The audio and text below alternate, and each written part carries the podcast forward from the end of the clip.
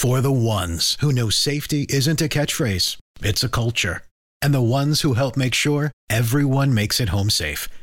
For the safety minded who watch everyone's backs, Grainger offers supplies and solutions for every industry, as well as safety assessments and training to keep your facilities safe and your people safer.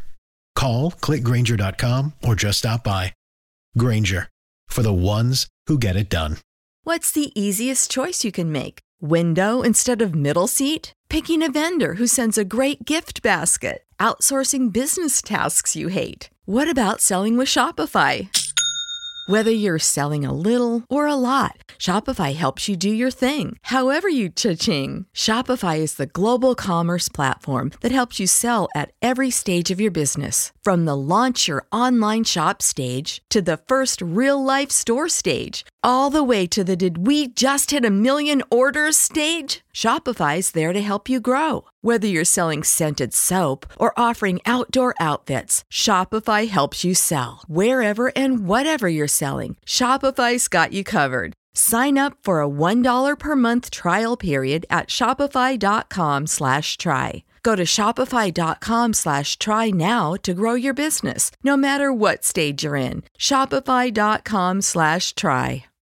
When you need mealtime inspiration, it's worth shopping Kroger, where you'll find over 30,000 mouth-watering choices that excite your inner foodie. And no matter what tasty choice you make, you'll enjoy our everyday low prices, plus extra ways to save, like digital coupons worth over $600 each week. You can also save up to $1 off per gallon at the pump with fuel points. More savings and more inspiring flavors make shopping Kroger worth it every time. Kroger, fresh for everyone. Fuel restrictions apply.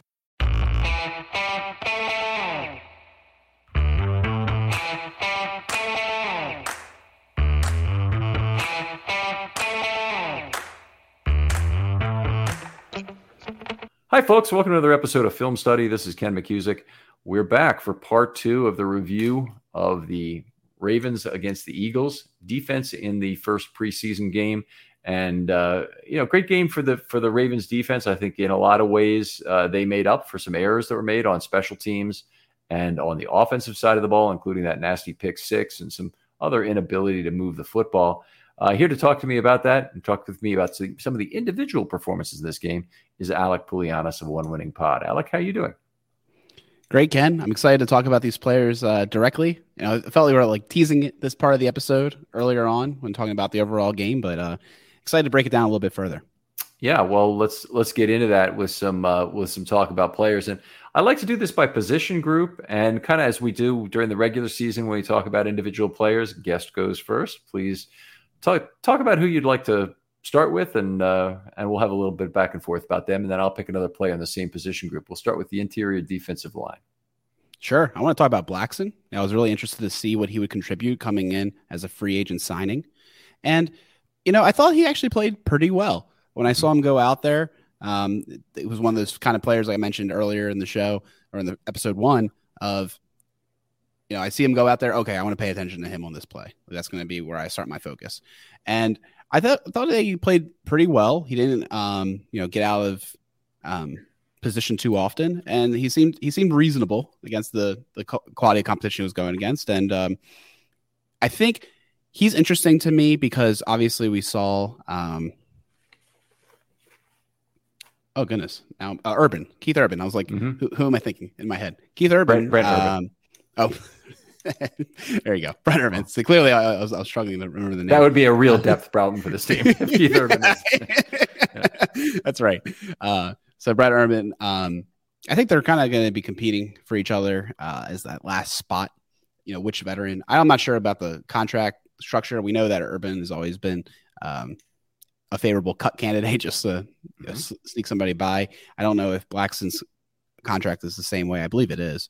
Um, so we'll see who wins out that battle. But I thought he did all right. So I had Blackson for uh, for a pair of pressures. Uh, one came quarter one nine oh seven, the other quarter two thirteen twenty eight. If you're one of those guys who just has to go back and look and check my pressures, he had an assist on a defensive win for his only tackle. Uh, he only played 21 snaps, so that is not bad production from that period of time. Uh, by the way, uh, Blackson does not have any guaranteed money on his contract, as far as I can tell from OTC. So the Ravens are are free to use him as a variable roster size player as well as Urban. They could cut them both if they wanted to. Mm-hmm. Um, but I would agree. And Blackson, I give out a, a a change in expectations grade for every player in my article. And if you look at that, has a lot of detail on the individual plays they made and whatnot. Uh, I would encourage people to go out there and take a read. It doesn't it doesn't take too long to read, although it's it's a a heavier read in terms of some of the um, uh, notational uh, mm. information that's there. But it does it, it Blackson got a plus one from me. And that that means that I think he's in a better position than I thought he was in before. That's all that means, that plus one. Don't ascribe too much value to it. But to me, he he moved up a little bit in terms of his likelihood of impacting the 2023 Ravens. And where I where I thought the chance was it was there's probably gonna have to be a breakdown in depth before he would get a spot. I think the Ravens may have found another player from a Chicago Bears background who might they might have found how that player would look better within the Ravens scheme than he has played previously in Chicago, which is not very well. Right. Yeah. I mean, obviously, when they picked him up, they probably saw something in him they liked, and and I was keen to see what he would do for our our defense. And uh, like you said, they could cut both of them. I wouldn't be shocked if they did. If they need the flexibility, we'll mm-hmm. see who who all they're trying to sneak. And yeah, uh, very reasonable. He'll have my attention in week two. Yeah, they've got a bunch of guys on the roster. Basically, the magic formula is is this: the secret to uh, to building an expanded 58 man roster instead of a 53. The secret is find the five guys who have five plus years of experience, a vet minimum contract, and not a whole lot of guaranteed money. You can cut all five of them, probably sign them back because there's, if, if you got them at that kind of market price, there's probably not some kind of supermarket for them that's developed. Mm-hmm. Uh, so you're, you're, you're probably not going to lose them. And if they've made other commitments around town and whatnot, they've already rented their house and whatnot. There's, there's a disincentive. The market frictions are actually significant for a guy who's making a million dollars a year to not go to another city after they've got mm-hmm. their kids. Uh, I already, I already got a Maryland driver's license would be enough for some people, you know. but, but, but, for but for other people, it's like I put my kids in this school. I think I, you know, I think they've got a chance to succeed there. The wife's mm-hmm. tugging them that, you know, I'm already happy here. Don't move me then they, they they'll they might hang around. But uh, but anyway, uh, frictions frictions are helpful on a on a vet min contract basis, and you usually get to keep those people, even though you you you kind of use them to play this game. And um, and we see the Ravens have not always got those people back on the roster right away. Sometimes they take two or three weeks to get them back on the roster because they're they have to kind of get some people on onto injured status, but also they have to kind of wait for depth to break down somewhere else for them to get the players back. But they just have an understanding they're really part of the extended roster anyway. Right, and then there's uh, the extra gamesmanship. I think it's after week two where you yes. sign the guy, and uh, then it's a week by week contract. So then they can save some cap that way too. So uh, definitely something to keep an eye on, uh, particularly with these players like you mentioned. All right, I'm going to come up with another player, and for me, he was absolutely the most dominant player in this game, and that was Travis Jones. Um, and, and, what I mean is physically dominant here. Now, Worley was the grand wizard. When it, that's a bad term, I don't want to use that. He was he was he was the he was the Ed Reed of this game relative to the rest of the players. He was like you know Ed Reed playing in a street ball league or something, where uh, uh, he was, yeah, right. he was there to there to take the ball away uh, at any time. But Travis Jones uh, the Eagles could not match up with him in any way one on one. The only times they beat him were in two different ways I want to get to. Um, but he had he had pressure events. He had a couple different times where he got easy compression uh, pressure. Uh, Opeta, the right guard, could not block him straight up. Reed, the center, could not block him straight up. Uh, he, he he beat Steen, who was the right guard, uh, for fast pressure. Uh, he, he when he was double teamed, uh, on one run play. Uh, Johnson and Sills were actually able to move him on one play. Uh, that allowed an RM4.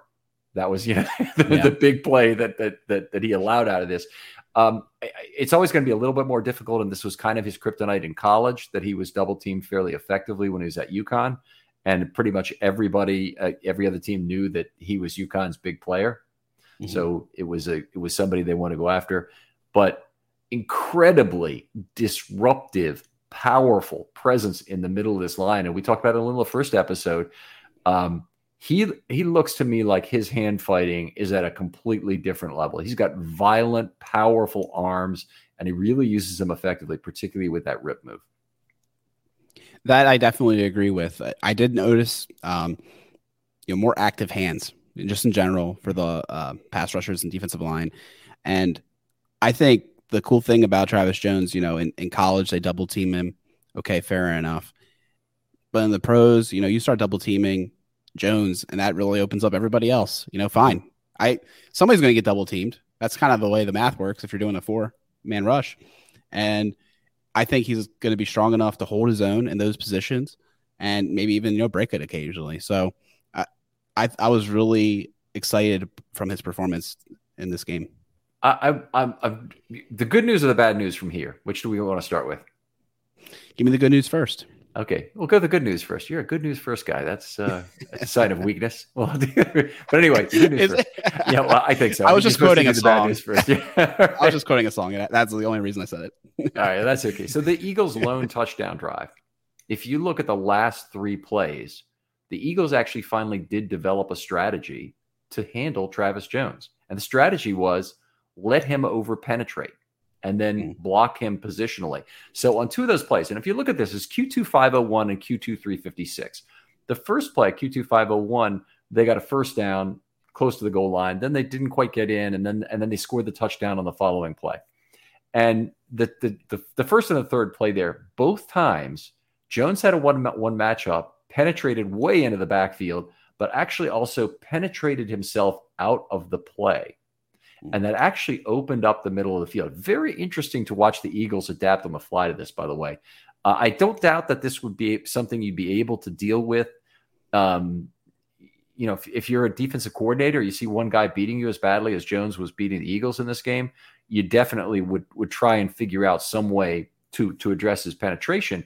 But for the Eagles to to show this to the Ravens in a preseason game, is they did the Ravens a big favor because now they'll go right back to the drawing board with Jones starting this week, starting at these joint practices and tell him, control your aggression. Look, it's great that you're getting into the backfield, but let's think about this logically. That man opposite you, his job is to block you one on one and see if he can take you out of that play. If you do the job for him and are way in the backfield and make it easy then for him to just, you know, kind of bump you a little bit so you're too you're it's too hard for you to get back in the play at that point you know you've done the job for him. That's exactly what he was supposed to do is is is neutralize you in a one-on-one matchup. And then right. you you failed to deny that player space to deny the runner space to bifurcate the backfield the way it is by over penetrating so they're going to get right back to him this week. They're going to talk to him i'm sure about that and I'm going to look forward to joint practices and see if we see any of these joint uh, these over penetrations from Jones this week. But it'll be it'll be one of the really exciting players to watch. I don't. There's no indication to me that Travis Jones is not strong enough to pull that versus any player at all in this league one on one. I don't think there's I don't think there's a lineman in this league. You know, you could you could maybe point to a you know Quenton Nelson or something. Quenton Nelson's more of a finesse player than a pure power player, but you know the interior offensive lineman in this league just aren't so massively powerful that they're able to handle a player like Travis Jones. They have they try and have feet, they try and move. Travis Jones is just way too quick and too powerful with his arms for the typical interior offensive lineman to deal with. Yeah, exactly. And I think like you said, to me preseason is an opportunity. This is why I'm I'm so glad starters don't play. It's not because starters you know, like there's there's a whole debate about you know getting getting up the game speed and all that. But the real thing is, I want these younger players to get these reps and learn ways that they can improve, and then be able to learn more about your roster on this back end that don't you don't get as many snaps during the season. Mm-hmm. There's th- their time will come. The starters in week one, week two, week three. You know, there's plenty of season for us to figure it out. They're going to be too good against the level of competition, you know, unless everyone was playing their starters to like really truly get this idea. But with with guys like Jones, you know, you're going to be able to learn this and, like you said, see in practice how he responds. I I think that this is a coachable moment. I always love this. You know, uh, uh, when you can just coach a problem away as far as technique, uh, more so than just physical limitations. This is the exact place you want to be in with a player in their second year. And um, I mean, Jones is really just starting to prove to everyone that he was a, a great pick in the third round. I remember on draft night how excited we, all, we were. Yeah, yeah, we were like, oh, it's clear who we should be picking. He was on Jason's big board, I think in the top 30. I think it was number 29, if I recall correctly. I mean, it was a slam dunk pick in the in I think number 75 or 76, 76 or something. Yep. Yep. So it was it was an absolute value and um, he's shown it. I mean, I, I think if he was selected in the early second round by a team performing like this, people would be pretty excited. Yeah, got a trial by fire last year with 30% of the snaps played, largely because of the uh, uh, injury to Pierce. So yep. he ended up playing that being the primary nose, and, and he did a good job at that. But this year, boy, I mean, you look at this game. I asked the question this last week in camp, maybe it was 10 days ago by now, but but of Weaver, you know, is a one and three of Pierce and Jones a realistic possibility? Uh, you know, given past things we've seen from the Ravens, including Brandon Williams and and Pierce playing together uh, in Pierce's rookie year, and he said, I definitely wouldn't rule out that combination. I I look at this game and see what Jones did in the one-on-one matchup. If I'm Macdonald, I'm scheming every freaking time I get a chance to get Jones a one-on-one matchup. Anytime I can make it happen. If I can make it happen by stunt, if I can make it happen by whatever it takes, by by the by the players on the field, by using that one-three combination I mentioned. I mean, I'm I'm doing whatever I have to do to try and get Jones matched up single. You, I mean, you can blitz to get it too. Is another thing. You can force a peel off from one of two guys that's that's blocking Jones, even if he is double teamed on a pass play, even if they get there the way they want right at the start. And it could get ugly pretty quick, I think, for the, for opposing teams that that are constantly matched up one on one with him. I'm sure the Eagles fans would say, "Boy, those second string linemen of ours aren't very good," and they're probably right. But Jones outplayed them by so much. I mean, they didn't belong on the same field with him. And mm-hmm. he, uh, I, I think he's going to have a fairly easy time against other interior offensive linemen in this league. Yeah, definitely excited for week one and, and his contributions there, but uh, definitely on the right track. And like you said, great learning moment for where he did fail and uh, something that can be fixed. Who's your next guy you'd like to talk about? Let's see. On the defensive line, um, I probably go with with bots. Okay. Um, you know, to me, he didn't do much. Um, I see in your article you had him as a zero. For me, it'd be a minus one. I think the reason I would say it's a minus one, and maybe this is, you know, taking your scoring system the wrong way, is I think he was outplayed. And I think in a couple other places, uh, you kind of mentioned from a lack of playing from a player that, that they lost position. I feel like Bots kind of lost position for that reason. I felt as though uh, the contributions we saw from uh, Blackson and Urban were high enough that it'd be difficult for him to find a spot. Now, what he's probably going for, anyways, is a, a practice squad, you know, against Nichols. Mm-hmm. Um, and in that competition, you know, both of those players I felt as though didn't do too too much. So I guess in a way he has a redraw, you know, another opportunity in week two and week three uh, of the preseason to make an opportunity and a splash. But I thought this game he didn't really move the needle much. It's an interesting um, player to talk about. And I, am going to toss Kaim Caesar in the same group as him. And one of the things is if, if you go to camp, and this is open information because anybody who's been there as a fan has seen this, those guys don't practice special teams. They're not on special teams units. So the two of them are always out there in the defensive line area, you know, hitting the dummies, maybe practicing some hand fighting against each other sometimes. Yeah. Uh, talking to the coaches there, but they don't have a lot to do uh, in terms of a special teams role. And I, you know, you wouldn't expect that. But I, I thought Bots was decent in this game. Had had a bull rush pressure, and that's a Q three nine minutes. Um, he did a nice job in pursuit, which is something I always like to see from a lineman. You know, are they are they making good pursuit to the sideline? He had a good a good job to knock Book out. He didn't actually knock Book out. He more directed Book out of bounds because Book didn't want to take the hit uh, for a gain of just two. That's it was the play was almost like a sack plus two, honestly, for mm-hmm. for what it is. That's the way I kind of think of it. Uh, but it was a good. Uh, that was a good play. Um, played 25 snaps. That's a little bit of something. Uh, Kaim Caesar played 22 snaps. He had less that I noted in this game. In fact, I, I, only noted one thing, and that was that he stood up against a double team. And mm-hmm. sometimes that's enough. I mean, he's a he's a bigger guy. The Ravens may need another bigger guy, a really a nose tackle size player at some point this season.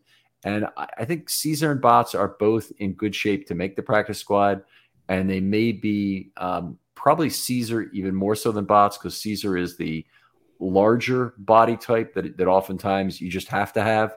Um, I think it's more likely that Caesar would get poached off the Ravens practice squad. But as we know, Ravens practice squad, if you want a defensive lineman, that's where you go. Indeed. Yeah, I can't I'm trying to remember. Didn't Nichols get poached at one point? Now he's back. Or am I am I making that up? Uh I don't know, honestly. It's possible. Yeah. Yeah. But anyways, they're definitely always getting looked at. Um, I think we lost somebody last year for sure. But anyhow, um definitely uh know how to how to make them.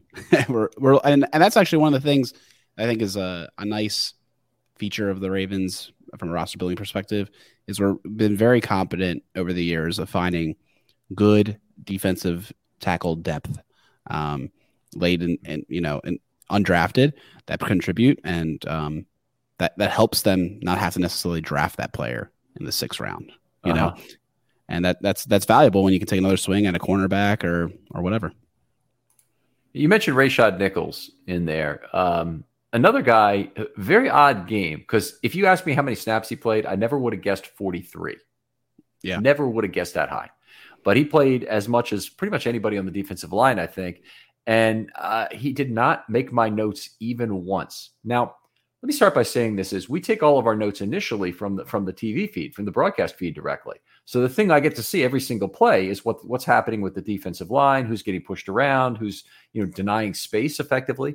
And in Nichols' case, you know, it's shocking to me that there wasn't a note to be had on a player like that over the course of 43 snaps. But that's the way it played out. And and meanwhile, the same the same you know setup. Well, uh, uh, 29 snaps, so two thirds as many snaps for Jones. He's got 10 notes. Now he, he created all kinds of pressure on his. He moved his guys around like they were rag dolls. He was completely overpowering them. Rayshad Nichols, that wasn't the case, but you, you would think on on other run plays that there would be negative notes on Nichols, and that wasn't the case either. It just was was kind of invisible for this game, and not that's not necessarily a terrible thing. Uh, you know, against a team that that might have had some success pushing him around. They didn't, you know, I I, I wasn't noticing that happening a lot. Yeah, just check the transaction report. We never lost him. Um, so yeah, he's been uh he was waived and then re-signed uh to the practice squad. So maybe that's what I was thinking of. But anyhow, mm-hmm. yeah, he um he's always been a Raven. So Broderick Washington didn't play. Justin Madubuike didn't play. Michael Pierce didn't play. Thank goodness, because you wouldn't want any of those guys going down. Brent Urban played, and he actually made a play or two in this game. Had a pass defense. It was a kind of a typical gut pressure on his guy. Nice uh, uh, leverage generated. We got some push on him, then got his hand up at exactly the right time. Got the pass defense. Uh, had a nice, impressive shed of the tight end Stoll where he tackled Swift for a two-yard gain. Uh, Urban is a professional run defender in a lot of ways. He gets his arm up. That's that's his primary weapon in terms of what he can, how he can help you on early down pass defense. But uh, what he does very well is deny space by maintaining position well. Some people call it a two gap player, but it's more it's more nuanced than that. He's not just looking to go either way. He, the guy knows how to keep his arm free on whichever side it was, and he did on the on the play where he made the tackle. Um, just a he's he's a very good guy to have around when you think first of all when you think the other team's going to be running the football it's very it's extremely valuable when they have a particularly potent running attack like playing the Tennessee Titans in London they're going to want to have Brent Urban on the field a fair amount of the time. Uh, but anyway, I I uh, I thought it was nice for him to get 19 snaps in this one. I think he was off the off the field by halftime. Yeah, near the end of the first half is when I have he he left the field. Um, and a good performance for him. Interesting, him and Blackson both had a had a plus outing. Neither of them is guaranteed a roster spot. Now I think both of them improved their chances to get one, even though in some sense they're competing against each other. Now, does Blackson, in your mind, have the opportunity to play a five tech? Um, do you think he would be a like a one for one? Because that's something that Urban we know provides. Right. Um, the size that, that, that Urban gives you, you can't replace otherwise. Mm-hmm. Uh, so I think you start with that. Um, uh, you, are I'm trying to look up the height and weight. Now I got my roster here. Let's see if I can if I can look up the the weight for Blackson. Um, Yeah, Blackson is six four three oh five, so he's a little bit um, uh, good. It's that's good height. Don't get me wrong. So there's, there's, a lot of things you can do to help you with that. But Urban at six seven can do more. Urban's mm-hmm. a little bit of a leaner player, but I think still very, um, you know, very effective at denying space. I think of Blackson as probably a little bit more of a penetrator uh, than Urban, and at 305 and his height, I think even more as a three tech. But I mean, you know, the five tech role is just, it's not enough of a position by itself. So if you're five, you have to also be able to play three. You can get away with just being a three. So in, in, uh, in the case of the, with the Ravens having already, um, uh, Broderick Washington as probably their, their top five tech, who is definitely absolutely also a three. Um, then their their second five tech is is probably Urban at this mm-hmm. point. Mm-hmm. and then that leaves Blackson to try and you know probably be available when need arises. And if I had if I had, still had to guess right now, I think including special teams presence and whatnot, Urban gives you more. And I think yeah. they'll stick with Urban, and Blackson will be their top practice squad guy. That's my thought as well. I think Urban definitely has the uh, the advantage right now. And I also want to just point out, he, I noticed that he was uh, one of the captains they brought out for the coin flip, mm-hmm. and uh, just he looks so happy to be there. he's just, yeah, he just. Uh, I, I thought that was a good nod. Um, other players uh, were Seymour and then Proche and Duvernay. So um, anyhow, but I definitely think um, Urban's probably you know he's, he's been here before um, multiple times. So I just I do think he has the inside track yeah, completely understands the the roster game that the Ravens may well play with him. Mm-hmm. And you know, he said directly on our show that that uh, you know that's something he completely understands. He just thinks it's smart, smart general managing. So you have players that just get that. You know, they get what the advantage is to the organization, and they don't mind it. That's that's the guy you want on your on, as your extra vet min guys. I mean, they're they they they have an additional roster uh, flexibility value that uh, that you just you, I, I don't I think you should not understate the value of. I think it has real value that those players are are able and willing to do that. Mm-hmm. All right, let's move on to outside linebacker. A lot of guys to talk about here. Um, definitely some interesting players, but who stood out to you? Definitely want to talk about the local kid, uh, Hamm. So Malik came in, um, and I remember being like, "Oh, another Malik," um, but uh, he and then with an H. Uh, but uh, anyhow, uh, Malik, I thought he played quite well. He was able to, um, you know, win pass rush snaps and um, just get a lot of pressure. Honestly, he set the edge decently, and um, I thought he played really well. He's definitely a guy that stood out to me that hadn't stood out so far in, in the preseason at the practices I had gone to. Um, just wasn't a guy I had noticed, but uh, definitely popped off the, the field during this game. Yeah, terrific game for Malik and and uh, uh, really showed out. And one of the things I have to be a little bit concerned about is that he was doing it mostly against one player, and that's the right tackle Okorafor, who he was beating a variety of ways but he he was very effective against him in particular. Uh, so he made him he's kind of his daddy in this game. But it's not like Pierce where they couldn't put anybody up, and they tried. Um, and and they had Pierce lined up in various spots where where he was going against different linemen. None of them could none of them could stand up one on one to him. Hamm, uh, it was basically the right tackle of Okorafor he was he was beating. He beat him for uh, Bull then shed for a quarterback hit. He beat him inside. Uh, that spin move he put on Okorafor at Q3711. If you didn't notice it during the game, do yourself a favor and go back and watch it. It's, it's mesmerizing. It's like watching Mullins catch from today. if, you, if, you, watch it one time, you probably want to watch it six times. Um, it's just one of those outstanding spin moves for that fast S minus six. Um, he set the set the edge well. He he had pressures. Uh, I had him, and he had a he had a pass defense as well. So I had him with a sack, a quarterback hit, a pressure that resulted in a PD and another pressure that it ended up being a run play. So I wouldn't chart it that way. So I had him as 1 1 and 1 on the pressures. I'm actually interested to know how PFF scored it on that for the day, but I know they they thought Hamm was pretty good. Yeah, they had him for 1 1 and 1 also. So uh, good day for for Malik, and uh, definitely a candidate for the backup Sam role. One thing you have to do is is have him take some coverage snaps. So he doesn't have to play against the, the next highest unit. He just has to play some coverage snaps this next week in, in game two, probably in the in the joint practices, uh, to try and get a feel for whether or not this guy could play a little Sam. Yeah, absolutely. I, I feel as though his his ceiling play is not to make the roster, um, just because of the other signings that they're hoping to do. And um, granted, if they don't make a signing, then there seems like there's a slot. But um, if they do make a signing, uh, I do anticipate him being a priority uh, practice squad pickup. But I guess uh, maybe it comes down to Bowser's, Bowser's health. Yeah, let's see. I mean, first of all, they have they apparently have some timeline on Bowser. At least that's what Harbaugh said. He wouldn't tell you what it was, but he said it wasn't unreasonable, kind of thing. I don't know what that means. That means just in half the season. Is he is he back in December? What does it mean that it's not an unreasonable time? the only thing I did see, I saw the video of him walking into the practice facility. That's the only time I've seen him so far during this during this uh, camp process, um, and it did not look good. He had his, he had his leg wrapped, walking with a noticeable limp, and uh, boy, it sure didn't look like he was going to be back next week or anything, or maybe next yeah. month. So uh, it, they're going to need somebody else. So I, I, I think there's room for them, in my opinion, to sign somebody and also keep somebody.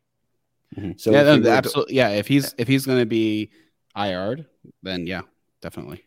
Well, they, uh, uh, if if Bowser is going to be IR, but but yeah, yeah. More the more likely thing is that okay, and, and IR can mean two things. You can have a season-ending IR if he's before. Yeah, not not not that one. Not that one. Yeah, yeah. So yeah you, you use a, use an urban to get him one day, and then yeah, he's already on PUP, so they don't have to actually. Or no, actually, he's on NFI, isn't he?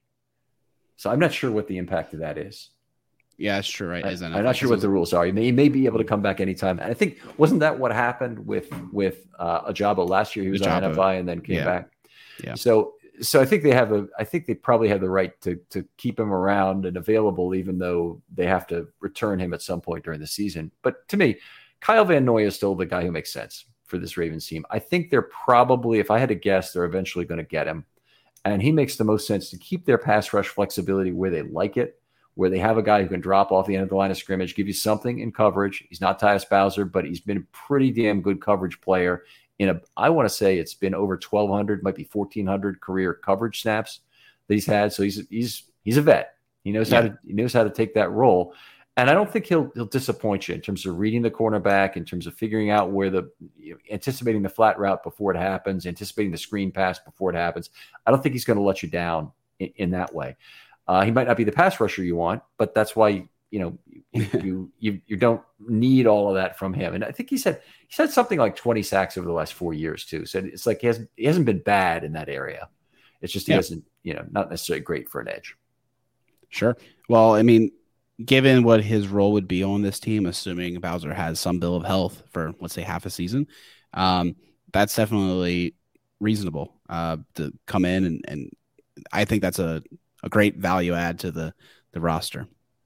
Well, one of the questions would be: Would you rather have Hamm in there as a backup Sam linebacker? And and you've also got to consider the fact that Hamm is is a rookie, so you get four years of sand in the hourglass that hopefully will provide will turn into gold dust at some point.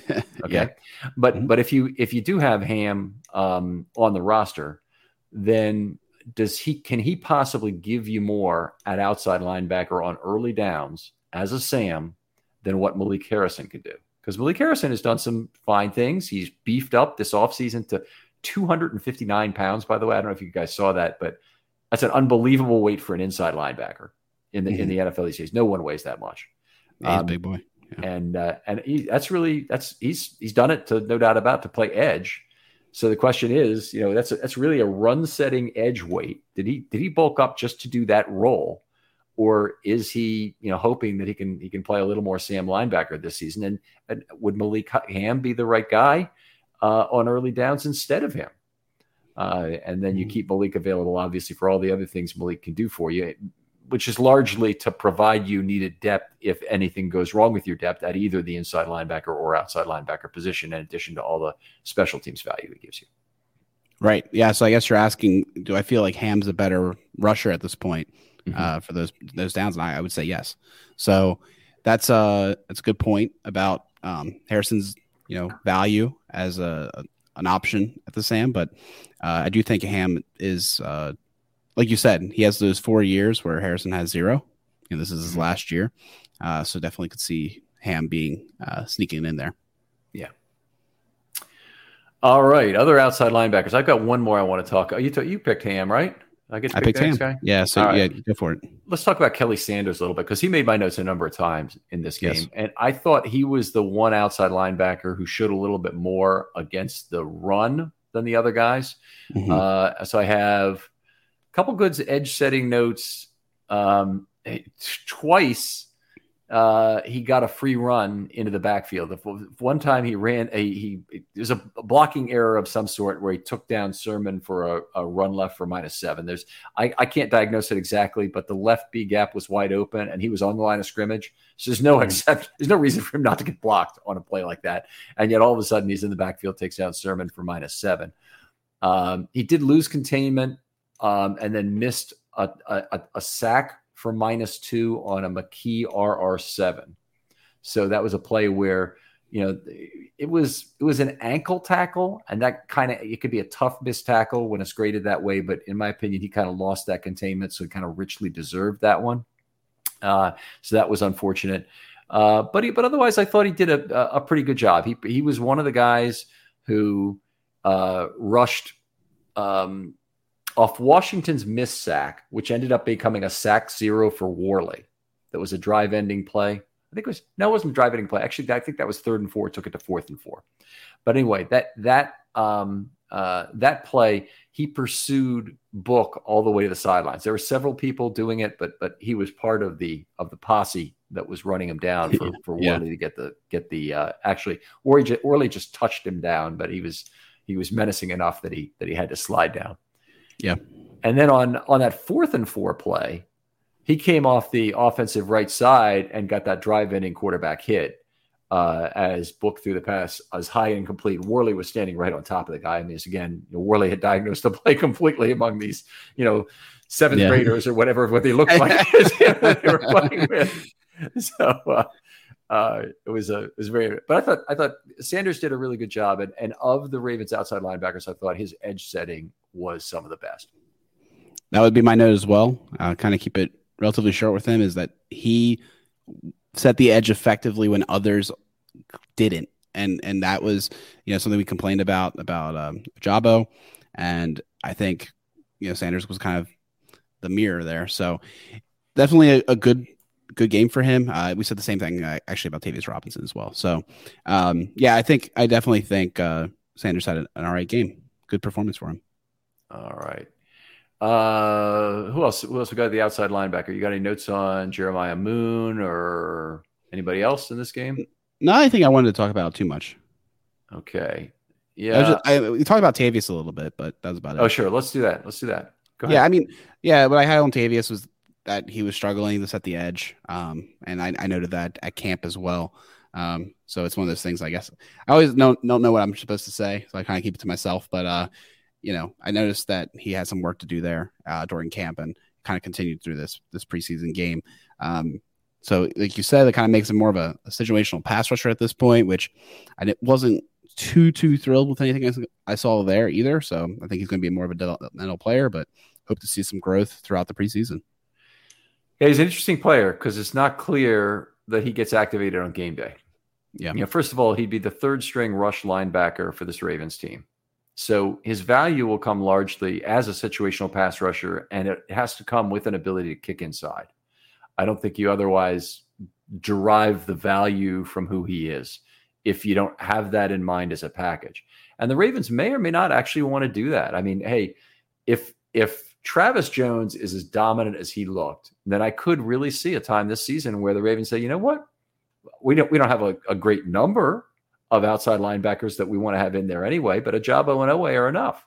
We we want Madubuike and Jones to be on the field on these on these pass rush situations, and otherwise have our standard two inside linebackers. You blitz off the slot some, you blitz from safety, and there's a, there's a you know there's multiple ways to get to the quarterback, but we don't where we normally have been a one defensive lineman team now for quite a while. Very rarely having two defensive linemen on the field on pass rush situations uh, this is this is maybe a version of the Ravens that has enough interior rush to consider doing it with two guys. Yeah, no, I definitely agree with you there. All right, yeah, same things about Robinson, I would say too. Uh, anybody else I need to say anything about? I don't think so. Let's move on. We're kind of we're kind of dogging it a little bit here, though. I enjoy these discussions with you always, uh, Alec. Uh, let's move on to the inside linebacker position and talk about the guys who played there. All right, I think we have to start off then with the other Malik, uh, Malik Harrison. The I noted here that he was uh, wearing the green dot for three quarters, mm-hmm. and um, I, I, didn't know who was wearing the green dot, so I appreciate that note. But what I did notice is that, uh, like you said, like block out the sun. He was there for most of the game, played pretty well. Um, definitely saw him show up in a few key plays. Um, although he unfortunately did fall for some misdirection. Uh, that fourth and one play, he was in the position to stop Mariota, but then he bit. Um, and then that allowed uh, a continuation of the drive. So I definitely was hoping that, you know, for a little bit better there uh, in those in those kind of key positions, but he definitely played well, and uh, you know he was able to register a sack um, and um, break up other run game uh, run plays. Yeah, I, I, don't I don't have too much to say about Malik because most of it's out there. Malik was was one of the stars of the game by everybody's estimation, including the Ravens themselves, who put him up for an interview after the game along with Worley. I don't know how they could have mm-hmm. avoided Worley, but they but with with Harrison they they certainly put him up there. They could have put Travis Jones up there. You know, I think people would have been happy to hear from him about the day he had, but they they didn't do that. They used Harrison. He was out there for 58 snaps. Um, the play that was most impressive to me of his was a Q2 615. There was a pulling center on the play, Reed, and he stood up to him and shed him aside. And I, I, you know, I saw that and I think, boy, that's just something we never ever see from Patrick Queen. And it doesn't even have to be a puller where there's a full head of steam developing before he gets the block. It's a matter of, you know, basically any lineman who makes it to level two is a difficult shed for Patrick Queen and, yeah. and, and, has been over the years. Queen really d- depends on quickness to avoid getting blocked. If he gets, you know, hands get on him, and I'm not saying that's not true of a lot of inside linebackers in this league, that a bigger player gets your hands on him, you, you, you have trouble dealing with that. But Harrison just a, a, a, really fine block shedder, and that was a good um, instance of it if you look at that particular play. And uh, yeah, he, the, the the the pass rush, he looked quick getting in uh, was much too quick for the left tackle Steen when he recorded his S minus nine. That was a, a, blitz through the left B gap where Steen had to react inside. He was just he was much too slow for for what Harrison could present. Not going to say that all left tackles in the league wouldn't be quick enough, but that would have been a that would have been a tough schematic chore for most left tackles, and uh, and he did a good job uh, getting there. I I thought in general really good snap. Made my notes a number of times. He's in my star treatment in my article of of uh, that has six individuals. This is the story of the one. As a maintenance engineer, he hears things differently. To the untrained ear, everything on his shop floor might sound fine, but he can hear gears grinding or a belt slipping. So he steps in to fix the problem at hand before it gets out of hand. And he knows Grainger's got the right product he needs to get the job done which is music to his ears. Call, clickgrainger.com, or just stop by. Grainger, for the ones who get it done. When you need mealtime inspiration, it's worth shopping Kroger, where you'll find over 30,000 mouthwatering choices that excite your inner foodie. And no matter what tasty choice you make, you'll enjoy our everyday low prices, plus extra ways to save, like digital coupons worth over $600 each week. You can also save up to $1 off per gallon at the pump with fuel points. More savings and more inspiring flavors make shopping Kroger worth it every time. Kroger, fresh for everyone. Fuel restrictions apply. Get everything for your next roofing project at Menards. Your roof is the first line of defense against the elements. Owens Corning shingles are designed to offer long lasting performance while providing ultimate protection. They have a limited lifetime warranty and up to a 130 mile per hour wind warranty. Choose from over 40 options designed to protect your home for years to come. Save big on shingles at Menards. And don't forget to check out our weekly ad on menards.com. Save big money at individual notes, good and bad, um, of, of what mm-hmm. happened in the game. And uh, to me, Malik was not definitely a guy who was going to make the team. I think that that not from this game, but also from what's happened in camp, he's improved his chances, but he also has some competition to deal with now with the other guy who really started in this game, which is Del, who is Del'Shawn Phillips.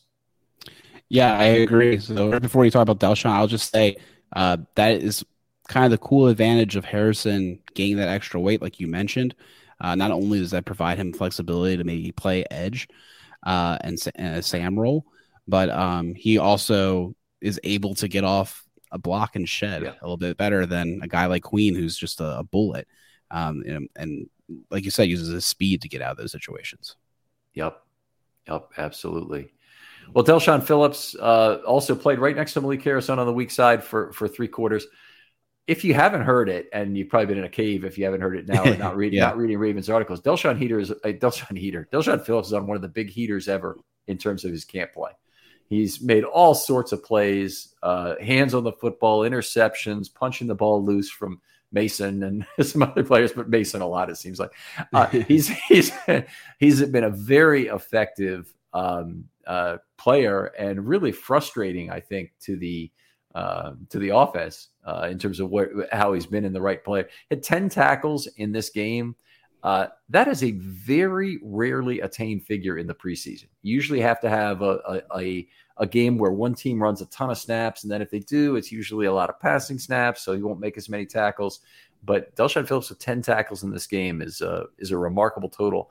Even more remarkable, seven of those were defensive wins. So that means they didn't meet the minimum standard of percentage of the yardage needed, which is 45% on first down, 60% on second down, 100% on third down of the yardage needed for a first down. And that's a terrific game to have uh, uh, to have seven. Uh, some people call them stops or stuffs or whatever you might call them uh, to uh, defensive wins to do that. Yeah, you you're not wrong. You have to be living under a rock. So I I've heard the the reports. I've seen some of it at camp, and you know it, it's continued in this game with Phillips producing at a high level. And uh, listeners of our show will know I gave him a lot of crap for taking up a roster spot last year when I was itching to see more of Ojabo. I understand they play completely different roles and he had special teams, but I was just like, I, I wanted that pass rush juice and more so than anything special teams. I was like, surely somebody else can contribute because uh, he wasn't contributing on defense there. But uh, you know, I, will I'll I'll say he kind of proved me wrong. I had low expectations of him coming back this year, and he's been playing really well. And he's definitely in the in the driver's seat to take that that position away from from Welch, who seemed to have the stronger hold of it uh, last year. I, am not sure that there's actually room for either of them, and we'll see. But uh, but Phillips oh, yeah, would, yeah. would probably be the guy. I mean, if you think about the Ravens rest spot, the guy the guy who missed the game, and we need to talk about him is Trenton Simpson. And this is a big opportunity missed for Trenton Simpson to get a live fire because there there just isn't a lot of that. And I got to believe if he didn't play this game, there's a pretty good chance he's not going to.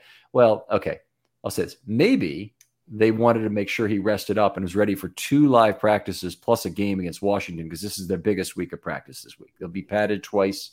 They'll have the they'll have the game, of course, on on uh, Monday night, uh, and and this is a huge week for for the Ravens and try to figure out their roster their roster depth positions in particular.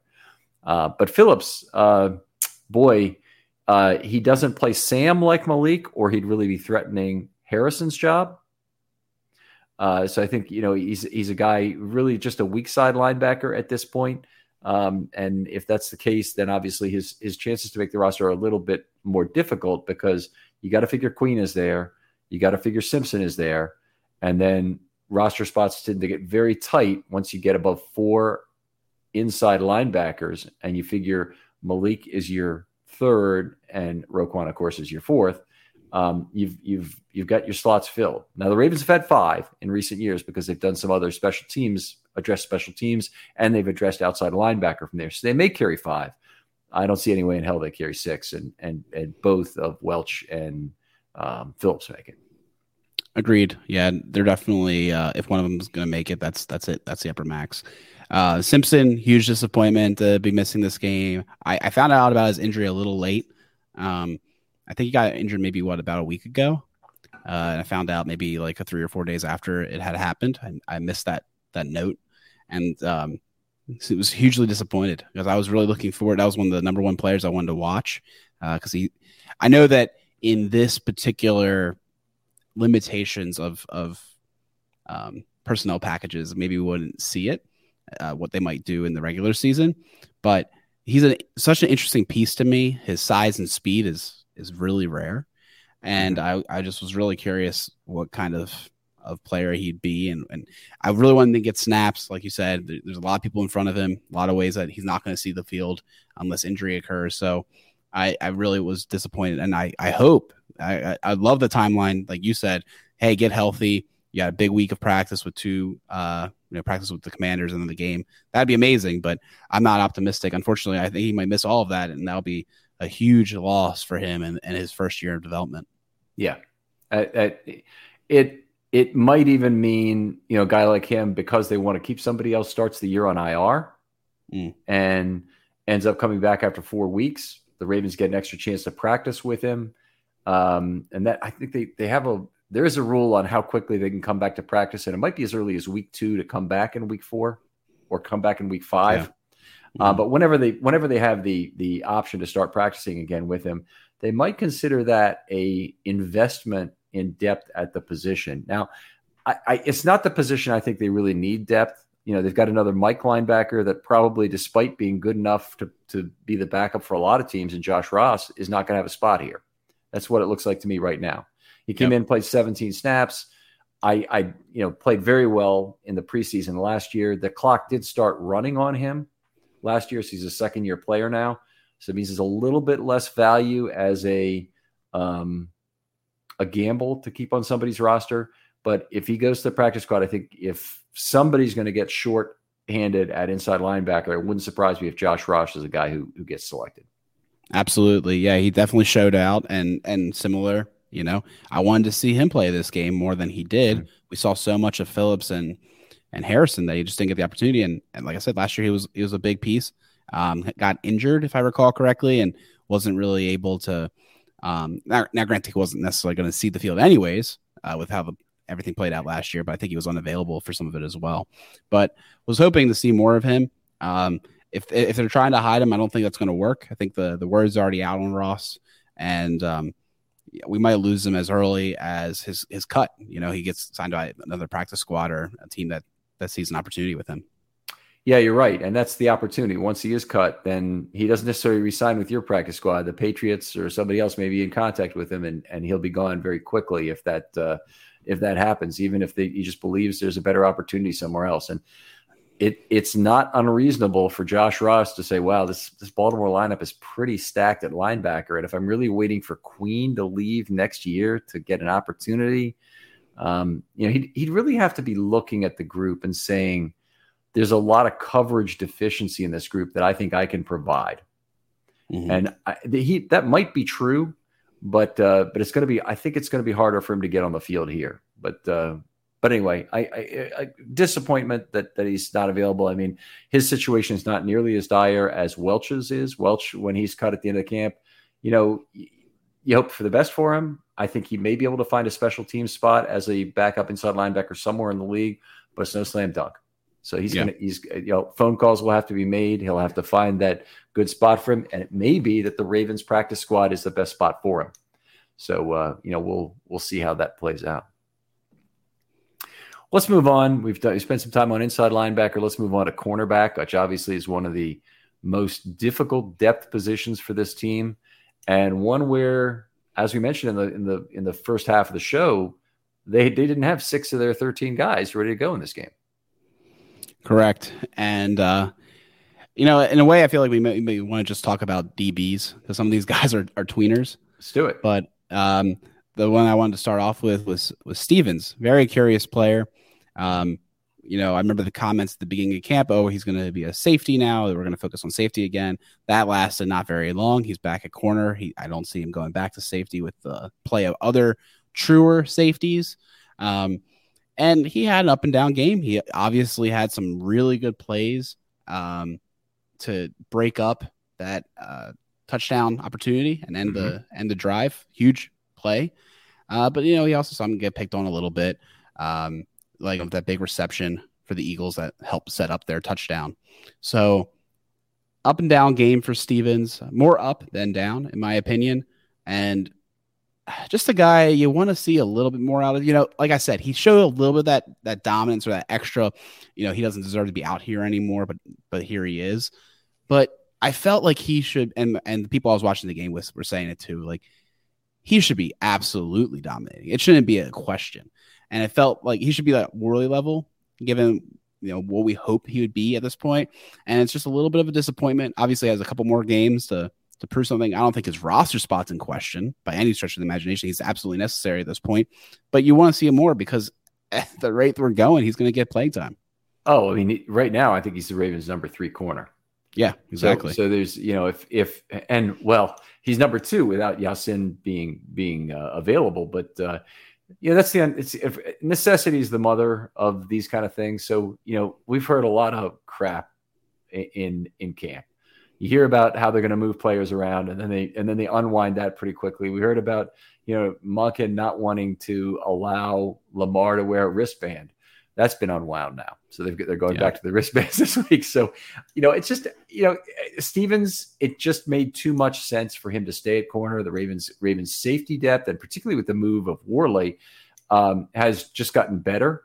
Uh, you know, they still have Geno Stone there. They have Worley. They, of course, have the, the, the two potential Pro Bowlers uh, in in Williams and Hamilton uh, as the as the starters. So you, you, have so much depth at that position. It's only natural that your fifth safety, if your fifth safety is a better outside corner than your third best there, you're going to make that switch.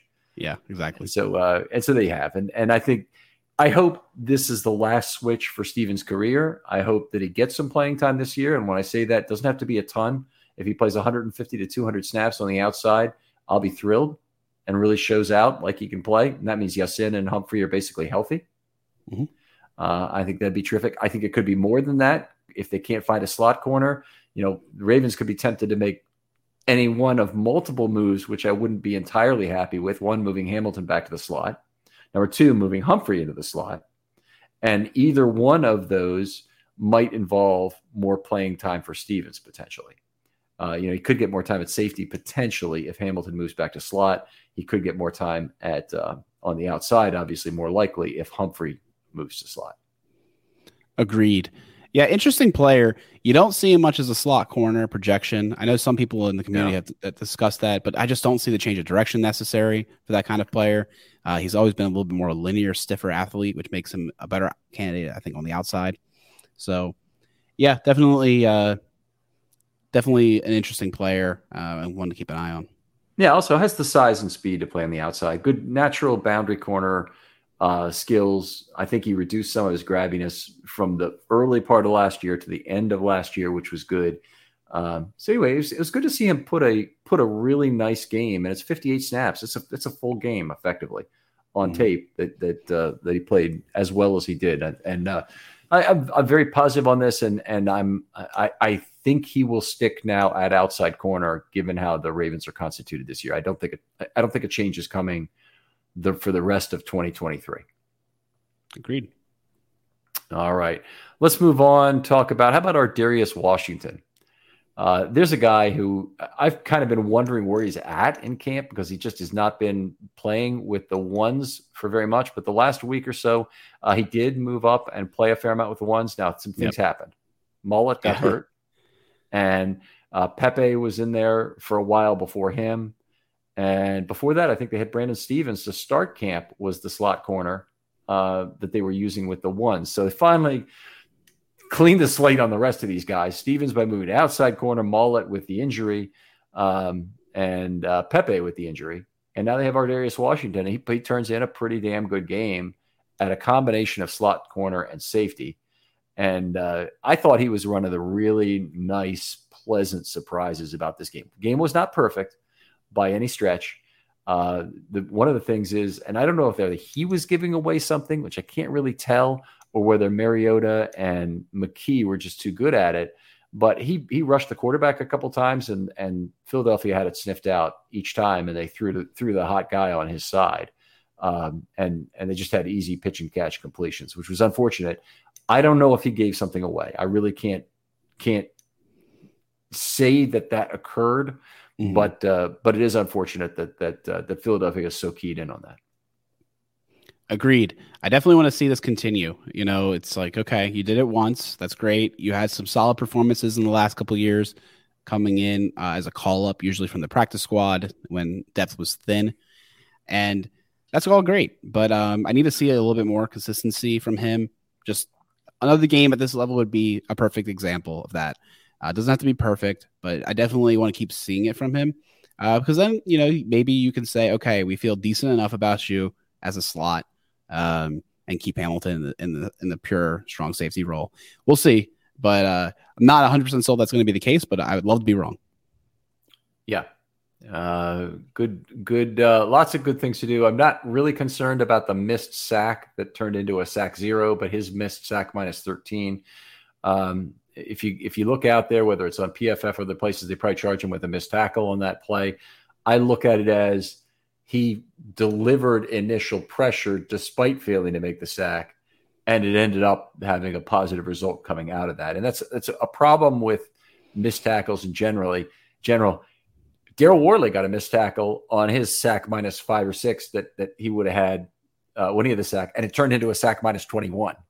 So you know you you uh you you can't get too concerned with missed tackles that retract running backs that that get a, uh, any kind of an angular turn to a running back that that blows up the play.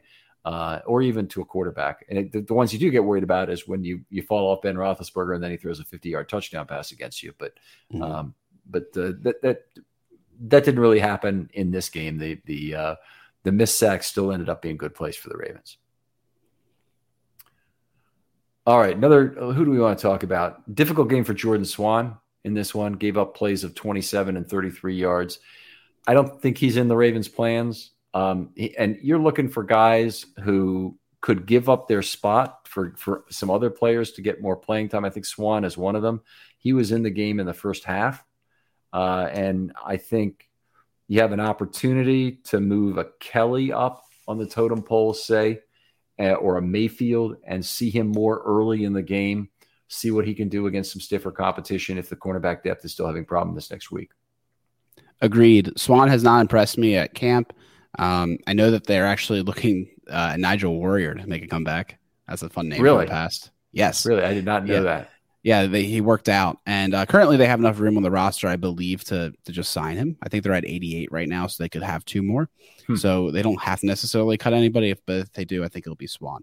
Um, he he just hasn't been anything of note. I, I actually saw him getting worked out um, the last time I was at camp, so I don't know if he has like a little bit of a nagging injury potentially. That's not like he's not fully at 100, percent but anyhow, not uh, not the best performance from Swan, and uh, we'll see. We'll see without Nigel Warrior. I was I was joking with the guys like, oh, our prayers have been answered. Nigel Warrior coming back.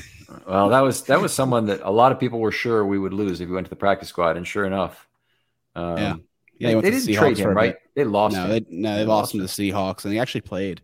Um, so he, he's had he's had an opportunity in the league. I mean, obviously he hasn't played at such a high level that he's been coveted, but um, you know, maybe he'll be able to come back and and and mix things up at camp and maybe win a roster spot. We'll see. I still have a couple guys to talk about, but do you have anyone else you want to bring up with your points? Oh yeah, uh, sure thing. Um, let's see here. Uh, let's talk about Kyu Blu Kelly a little bit. Uh, we kind of okay. talked about it in the first episode, but came in late, which was a huge disappointment. But when he did come in, I thought he had very sticky coverage. Um, saw good technique from him, and it just, you know, he's a, he's such a mystery pick. We didn't quite understand it at draft day. We didn't understand it later. Even Harbaugh, when he talked about him once, almost seemed pleasantly surprised by his his build and athleticism, where like it made me wonder if he even was on board with the pick. And I was just what a curious pick. You know, they they picked Pepe last year out of someone slamming the table. It seemed like a kind of similar thing with Kyu Blu Kelly, a, a, slam on the table pick. I hope this one works out. Um, There's maybe well, two scouts or something have have red starred him in, in yeah. Ravens lingo. I mean, yeah. it has to be something like that. There has to be something they like that we can't see because the the his statistics at, at Stanford are terrible. I mean, they're just they're awful in terms of uh, of what he did. He allowed over eight yards per target in college, and that's not a draftable level for a for a uh, a college cornerback. So, right. yeah, diff- difficult, obviously, uh, pick to understand. But you know, he played both left corner and right corner. He's in there. I, I agree with you. I think he had he had fairly tight coverage uh, when he was on the field. When Hamm had that pass defense Uh, in in he was a pass defense at the line of scrimmage, obviously for him, but but he had very tight coverage of Cleveland, who was giving them a lot of trouble all day. Cleveland and Ngata were the guys were were targeted for a lot of passes for um, uh, Philadelphia in this game. He had tight coverage of Cleveland on that play, so uh, it was a nice, uh, you know, it, it, was a nice surprise. I thought what, what they got out of him, and I, I, think to give him any more discussion than that is probably more than he deserves on a show like this. We probably need to move on here, but uh, uh, but anyway, he's a guy I wouldn't have any problem at all if they moved him up on the totem pole and he gets some snaps that Swan was getting in this last year, and and they have the reasons. They have the reasons why Swan was their guy over Kelly, but maybe this game changes their mind a little bit, and he and they see him a little higher up. Yeah, absolutely. Who's your next guy? Next guy, Jeremy Lucien. Now, a guy who came in and played some corner, played some safety, and looked pretty damn good. And, and obviously, his biggest play was falling on the football that was knocked loose by Worley for, for that recovery. So that was really nice. But he also was involved in a play where I don't know how you pronounce his name. It was Hasselwood or Hazelwood but whatever it is, I you know I'm not going to mm. keep track of the Eagles you know non-roster making receivers at this point. But they had a drive-ending incomplete pass in the second quarter late that gave the Ravens their opportunity to get the football back and, and advance the ball to Tucker's 60-yard field goal. Well, anyway, that play, um, he and Hazelwood got their feet tangled up, yeah. and they mm-hmm. and they you know the the official felt the need to announce the reason why there was no flag over right. his microphone. By the way, there, there, was no flag for uh, a face mask on that play either because no player touched the other player's face mask anywhere on the field. You, you, you don't need to announce. You don't need to announce all the crimes yeah. that did not occur, you know, on a particular day. Usually, you know, you, you, uh, throw the flag, have the perp walk, and that's pretty much it. You're, uh, uh, anyway, the, the Lucien uh, uh, had a nice play on that, and I'm, I actually, it's possible he did a Dennis Rodman uh, I, is that reference too old for people? But Dennis Rodman. No, no. I, I mean, not for me at least. Okay, so so he had he had some some individual game. I want to say just between like under the basket to half court. He got his legs tangled up with the same player three straight times and fell down with him. Oh wow, really? And so, so yeah. So I'm not just talking about Dennis Rodman, general player. I mean, people know him and they've you know yeah, seen yeah. him around on various things. And uh, but but this was Dennis Rodman in a in a game actually for the Bulls. He was he was you know outstanding defensive player, and he and uh, you know he basically what they said is he got at the player's head. But what he really did is he just tripped the guy three straight times, but he knew how to get away with it. and, and they're just backing up on, on, the court and and you know making it difficult for one of the the uh, good opponents to to make it with him. And they didn't they not call a foul on any of that. It was all incidental. It was a kind of an interesting thing. So to see Lucien get his uh, defeat Tangle Up always reminds me of of that particular sequence from from Rodman. By the way, I wonder if I bet if you look out there, Rodman YouTube YouTube Rodman feet tangled. I bet you I bet you find that series of uh, of, of plays. Yeah, uh, I love to check that out. I will say with with them announcing that call, I feel like it was them reading the room. It was kind of a half a half Eagles game. You know, we're close enough to Philadelphia. It's not that surprising. Uh, lots of Eagles fans around me, at least. I don't know about you. And yep. um, just like, you know, all right, we understand that uh, it's basically equal footing at this game a little bit, maybe like 70 30. So I'll, I'll let you know why I'm not throwing a flag on this play. But right. Not too much to add to, to Lucien. Interesting player. Um, this is one of the first times I truly noticed him. Like I said at camp, like I, I hadn't quite noticed him. Maybe I was focusing on other players at, at that point, but I did notice him in this game. Uh, definitely a plus performance for him going forward. Don't see him making the team, but maybe making the practice squad. Right now, he's he's a guy. He he fell completely off, off everybody's radar because he's a 469 40 guy. Mm. So that's not good. He's he probably will have to play safety in the NFL to be effective. Um, but we'll see. Maybe he's he's the player. In this game, he had a really nice run fit play as well. So I thought that was a that was a positive as well. I got one other guy I want to bring up. That's that's uh, uh, Mayfield, Corey Mayfield, and Corey okay. Mayfield was a draft pick of the Ravens, right? Didn't they get him with a six or something? I don't think so. I think it was undrafted. Undrafted. Okay, very good. All right, but anyway, uh, a guy who got into the game late, and he had had, I believe, two of the nine interceptions the previous Saturday, a week ago. It doesn't seems like it was forever ago, but that uh, Jackson, Huntley, and Johnson threw last week. So uh, you know, a lot of poorly thrown flotation devices, but Mayfield had two of the interceptions, and um, you know, maybe he, he gets some additional playing time out of that. Um, I noted him twice for good coverage in this game. It wasn't enough for me to give him a plus one in this game because I don't really think he's moved the needle yet based on when he got into the game. But uh, but a guy I, I hope maybe could get a little bit earlier playing time in the next game, see a few more snaps, and and for real see some reps this week uh, in these in these two combined practices. Yeah, for sure. It's a, definitely a it's a weird spot we're in. Um, you know, you want to you want a guy like Stephens to get more reps. It's just a guy that he needs them. He's such a new player to the, the position. But at the same time, like you know what you got. You know he's going to be a contributor on this team this year. Maybe you just stop playing him and play a guy like Mayfield a little bit more. You know, just move it up the pecking order, up the totem pole, like you were saying earlier.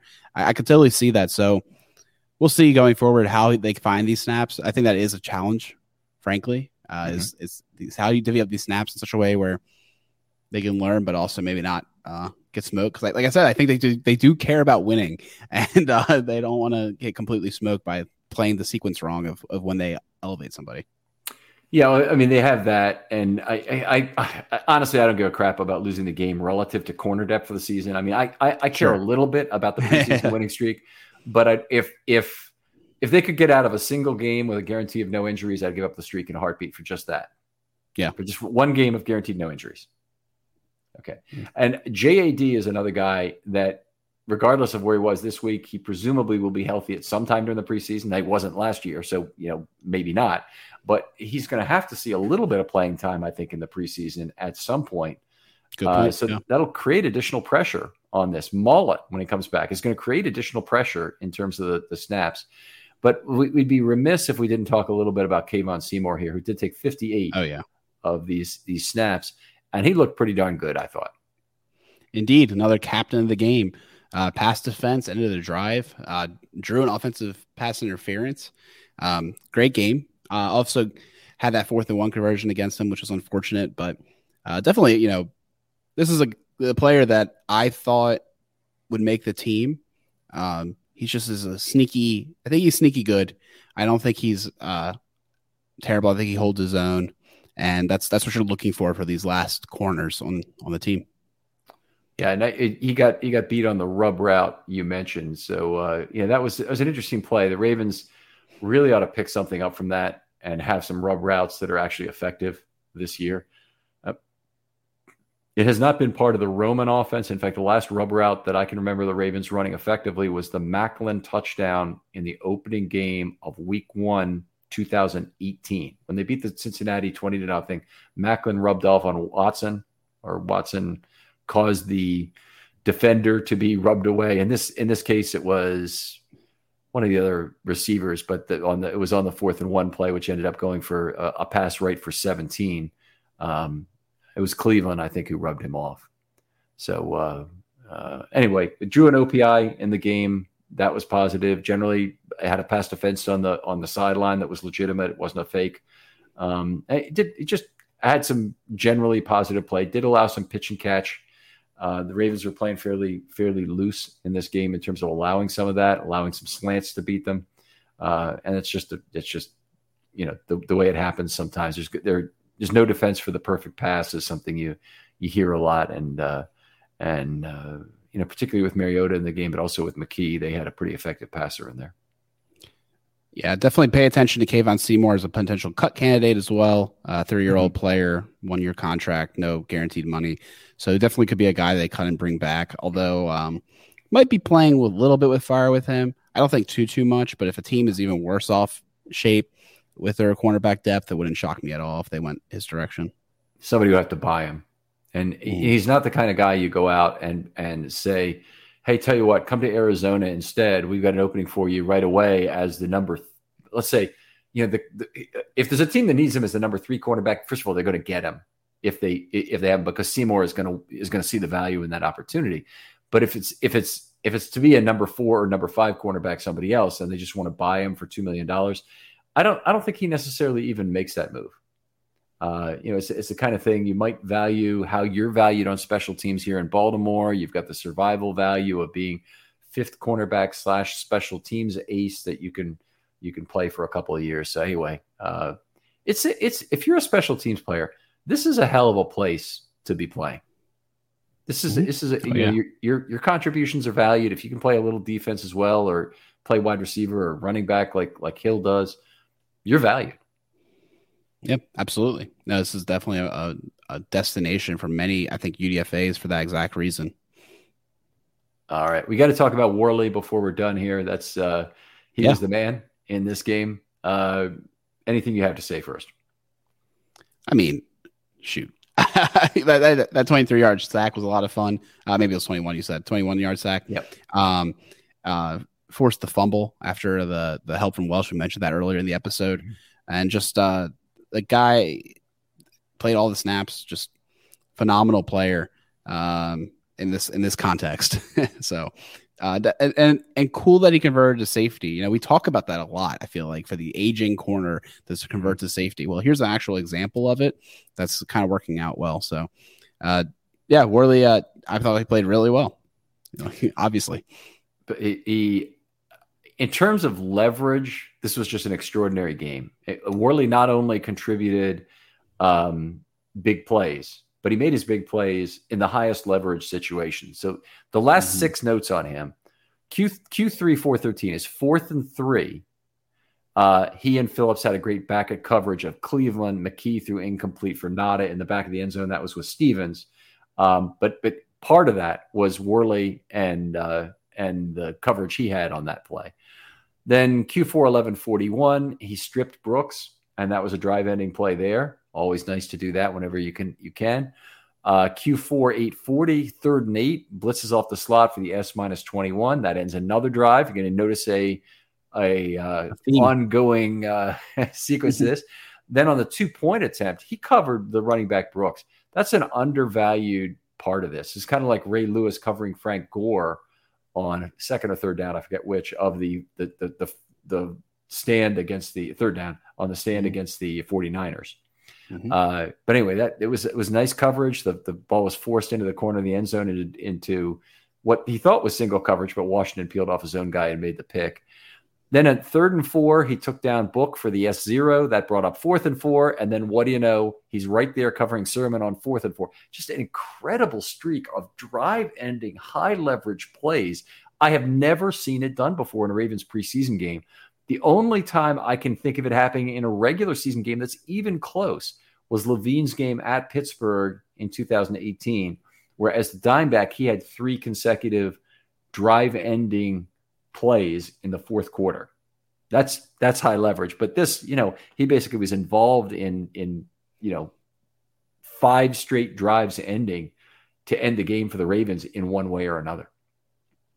Yeah, I mean that was you can see in in your notes how he progressively became more and more uh, dominant as as the game kind of went on, and definitely, like you said, um, don't miss out on the fact that these are on high leverage plays that he's finding a way to to be a part of it. Maybe shame on the Eagles for going in his direction, or or, or praise to Worley for being in the right place to break up a play. A good diagnosis of, of where the ball's going uh, in his role as a safety. So yeah, great. I mean, great performance. Clear MVP. Yeah. I, I, I want to say this one more time. If you want to play a little game of which of these ones is not like the other, look at who was on the field with Worley uh, at the end of the game. So Eagles are trying to catch up. The guys on the field for the Ravens are Nichols, Botts, Caesar on the defensive line. They're the only three guys still playing anywhere on the defensive line these last several drives. Sanders, Hamm at outside linebacker, you then have Ross and Welch at inside linebacker, and Kelly, Lucien, Swan, Mayfield, Ar'Darius Washington, all in and out in the defensive backfield, and then Daryl Worley. Which one right. of those is not like the other? The the eighth year player with 55 career starts, or any of these first, second, third, and Welch does happen to be a fourth year player in the group, but it's mostly rookies. I mean, you know, Nichols, Botts, yeah, yeah, yeah. they're all R or one. You know, Sanders and Hamm are both rookies. Uh, Ross, is a second year player, has hardly played at all other than the preseason. Kelly is playing his first NFL game of any sort. Same with Lucien, Swan, and Mayfield. Uh, Ar'Darius Washington is a third year player, but you know Worley, it just he should tower over that in terms of his understanding and opposing quarterbacks tend to be pretty bad at that point in a preseason game. They make mistakes, and Worley was there to take advantage of them when they did.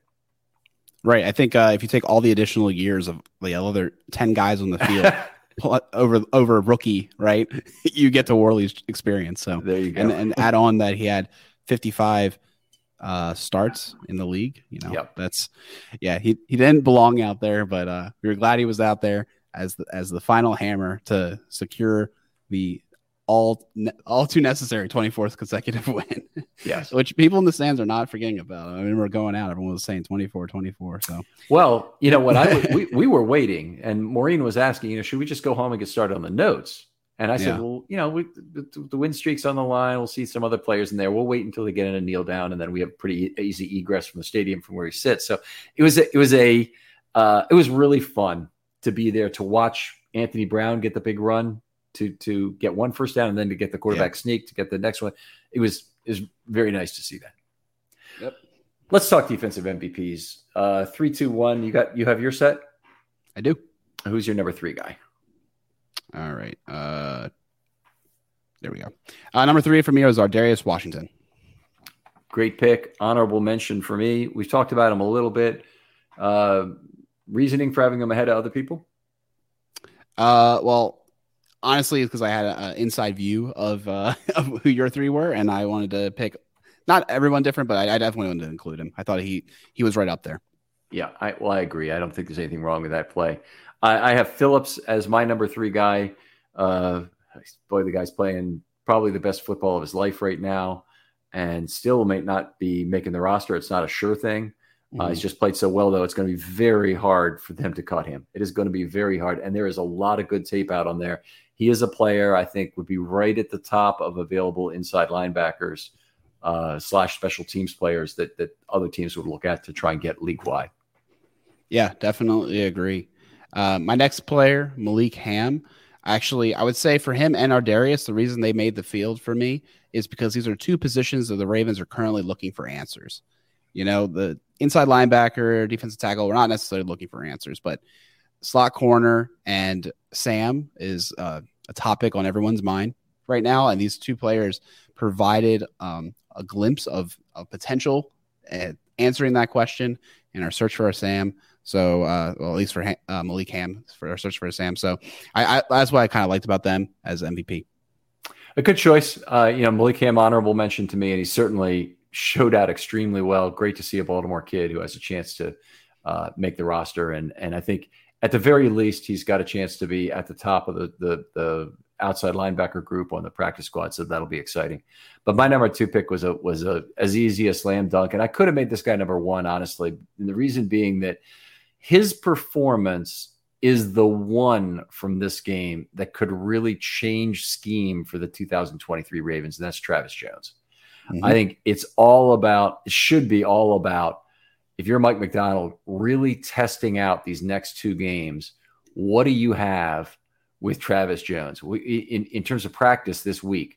Can you can you get him up against some of the the Washington top interior linemen? See if you can get him uh, good individual matchups, good one on one matchups, which will allow him to win. And uh, Jones was just remarkable in that way, and I think you know this greatly increases the chance they'll go to one and three with him at three uh, for some plays with Pierce. And I, I, I, just think, you know, of, of things that could happen, Worley's play was higher leverage and a, and a bigger deal. And I think we both had him as the MVP. But mm-hmm. Travis Jones, in terms of what it means for the 23 Ravens, huge deal. Astute. Yeah, absolutely. I think uh, that's a great point that of all these performances, like you said, this is going to be the one that might change the way. We just lost Alex there for a second. So I'll keep going. We both had Worley at number one. And uh, that's not surprising, I don't think, to anyone. Worley, an absolutely outrageously good game, and uh, one that uh, uh you know we I've never seen anything like it in the preseason. But uh, you know, I think there's there's reason to believe that the difference in experience was was a big deal uh, in terms of of uh, deriving that value. Alec, I'll just tell you, it's been a wonderful time uh, talking with you about that. We're done with the MVPs. We're done with this episode. Uh, we ran a little long on this one, but we hope you guys enjoy the discussion because there's certainly some interesting players involved. Uh, please check out Alec. He's at One Winning Pod on Twitter. He's also uh, the One Winning Pod pod is out there uh, with uh, him and two friends, uh, Peter Kokoros and and Chris Rayborg. Uh, I've been on their show occasionally. It's uh, it's fun and entertaining, and I think you'll like it if you want to give that a chance. Other folks out there, if you'd like to join a film study short, please do so. DM me on Twitter; they're always open and uh, uh, I will get back to you very quickly. We'll talk about the kernel of an episode if you've got if you've got an idea for one, and and how we could uh, turn that into a nice, engaging discussion, which is really what we're looking for on, on this show. Uh, I'll just say goodbye for Alec here. Thanks again for coming on, and we'll talk to you next time on Film Study.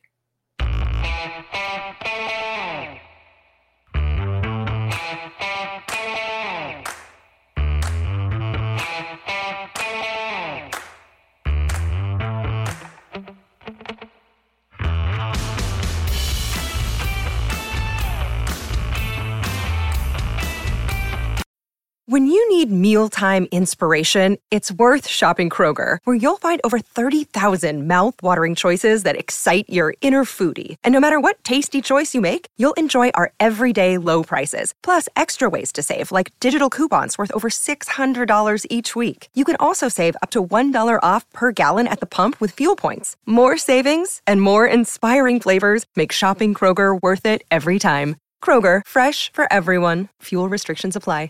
Get everything you need to keep your pets happy and healthy at Menards. Feed your canine companion the best with chicken soup for the soul. Their dog food is made with real quality ingredients. It provides well balanced nutrition for supporting happy, healthy pets. Explore all our pet products in store and on Menards.com. And check out more of our great deals going on now at Menards.